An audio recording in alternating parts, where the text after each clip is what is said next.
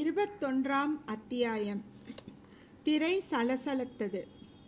ஒரே சமயத்தில் ஒருவனுக்குள்ளே இரண்டு மனங்கள் இயங்க முடியும் என்று அன்றைக்கு வந்தியத்தேவனுடைய அனுபவத்திலிருந்து தெரிய வந்தது.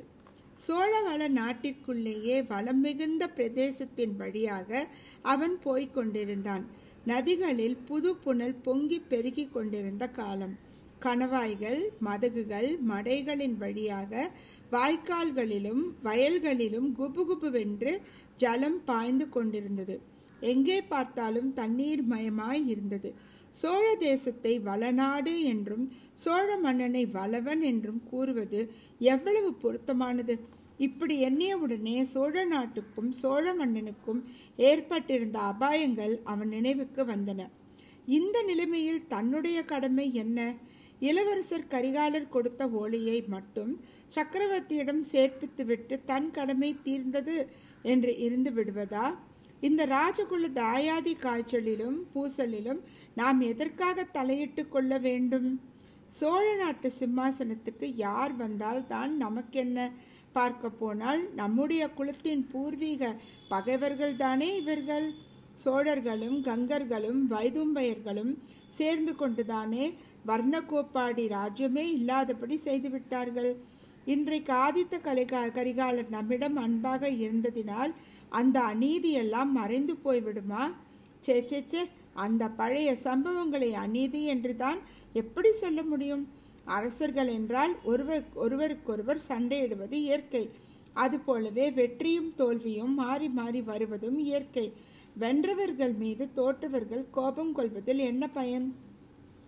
நம்முடைய மூதாதைகள் நல்ல நிலைமையில் இருந்தபோது அவர்களும் மற்ற அரசர்களை கதிகலங்கத்தானே அடித்தார்கள். அடியோடு அழித்து விடுத்தானே பார்த்தார்கள். அது என்ன பாடல்! இதோ ஞாபகம் வந்துவிட்டது. சேனை தழை தாக்கி செங்குர்தி நீர்த்தேக்கி ஆணை மிதித்த அருஞ்சேற்றில் மானபரன் பாவேந்தர் தம் வேந்தன் வானன் பறித்து நட்டான் மூவேந்தர் தங்கள் முடி. இப்படியெல்லாம் போர்க்களத்தில் கொடூரமான காரியங்களை நம் முன்னோர்களும் செய்திருக்கிறார்கள். போர்க்களத்தில் தோற்றவர்களின் கதி எப்போதும் அதோ கதிதான். ராமரை போலவும் தர்மபுத்திரரை போலவும் எல்லா அரசர்களும் கருணை வள்ளல்களாக இருந்துவிட முடியுமா? அப்படி அவர்கள் இருந்தபடியினால்தான் காட்டுக்கு போய் திண்டாடினார்கள். வீர புருஷர்களாயிருந்தும் வீரர்களின் துணை இருந்தும் வெகுவாக கஷ்டப்பட்டார்கள். ராஜரீகத்தில் கருணை என்பதே கூடாது. பார்க்க போனால் சோழ குலத்தவர்கள் சிறிது கருணை உள்ளவர்கள் என்றே சொல்ல வேண்டும். எதிரிகளையும் முடியுமானால் நண்பர்களாக்கி கொள்ளவே பார்க்கிறார்கள். அதற்காக குலம் விட்டு குலம் கல்யாண சம்பந்தமும் செய்து கொள்கிறார்கள். சுந்தர சோழரின் தந்தை அருஞ்சய சோழர் வைதும்பராயர் மகளை திருமணம் செய்து கொள்ளவில்லையா? அழகுக்கு பெயர் போன அந்த கல்யாணியின் மகனாயிருப்பதினாலே தான் சுந்தர சோழரும் அவருடைய மக்களும் கூட சௌந்தரியத்தில் சிறந்து விளங்குகிறார்கள். அழகி என்றதும் அந்த குடந்தை நகரத்து மங்கை அரசலாற்றங்கரை பெண்மணியின் நினைவு வருகிறது. நினைவு புதிதாக எங்கிருந்தோ வந்துவிடவில்லை, அவனுடைய உள்ளத்துக்குள்ளேயே கனிந்து கொண்டிருந்த நினைவுதான்.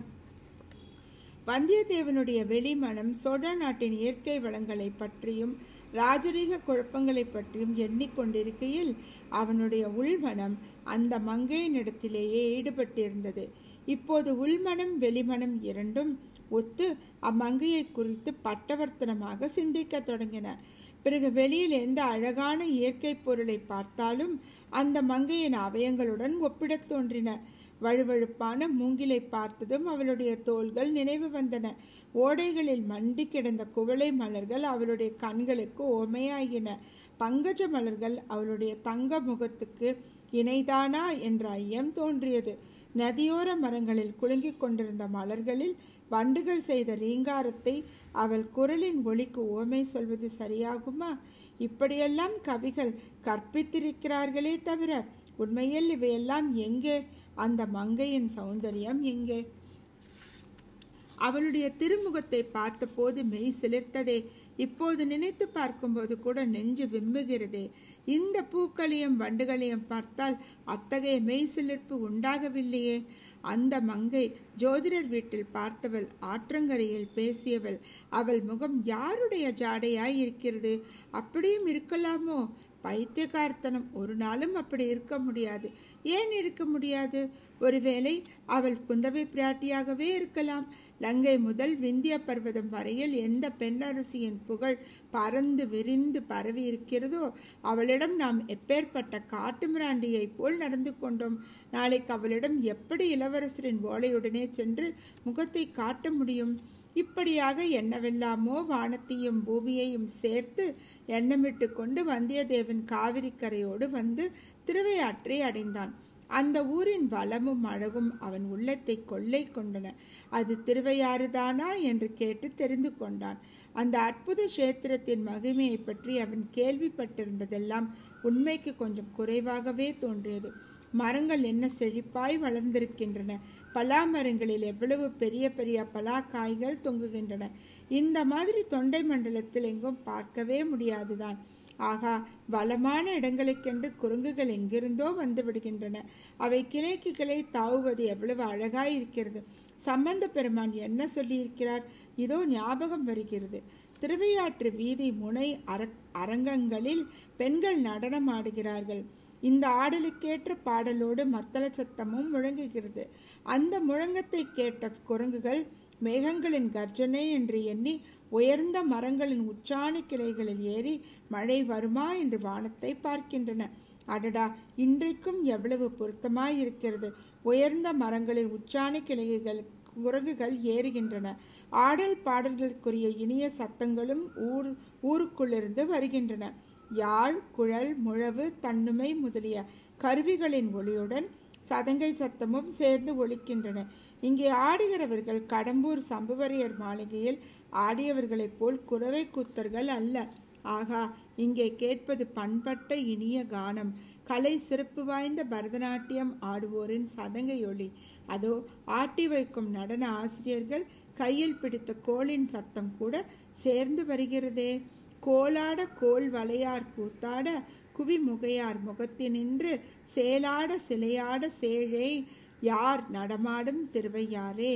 ஆகா, சம்பந்த சுவாமிகள் சிறந்த சிவபக்தர், அதை காட்டிலும் சிறந்த ரசிகர்.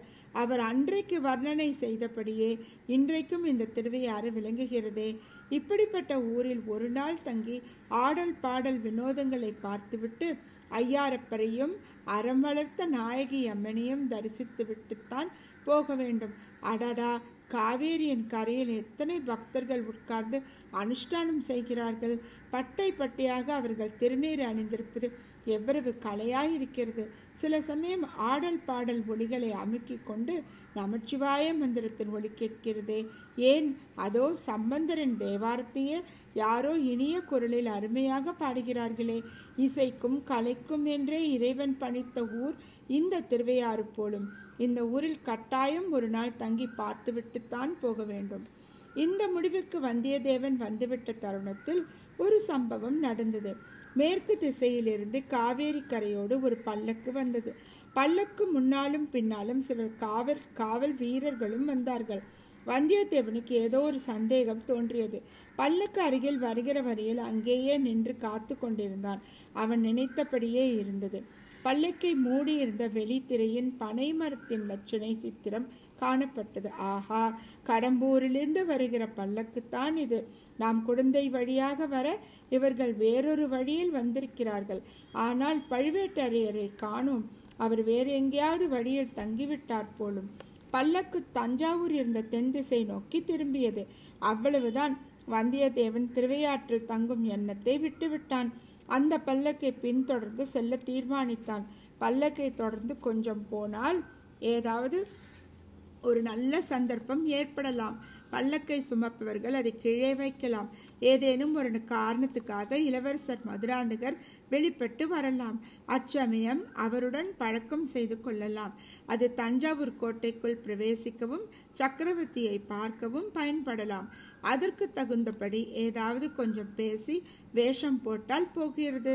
தந்திர மந்திரங்களை கையாளாவிட்டால் எடுத்த காரியம் கைகூடாதல்லவா? எனவே பல்லக்கையும் பரிவாரங்களையும் முன்னால் போகவிட்டு சற்று பின்னாலேயே வந்தியத்தேவன் போய்கொண்டிருந்தான்.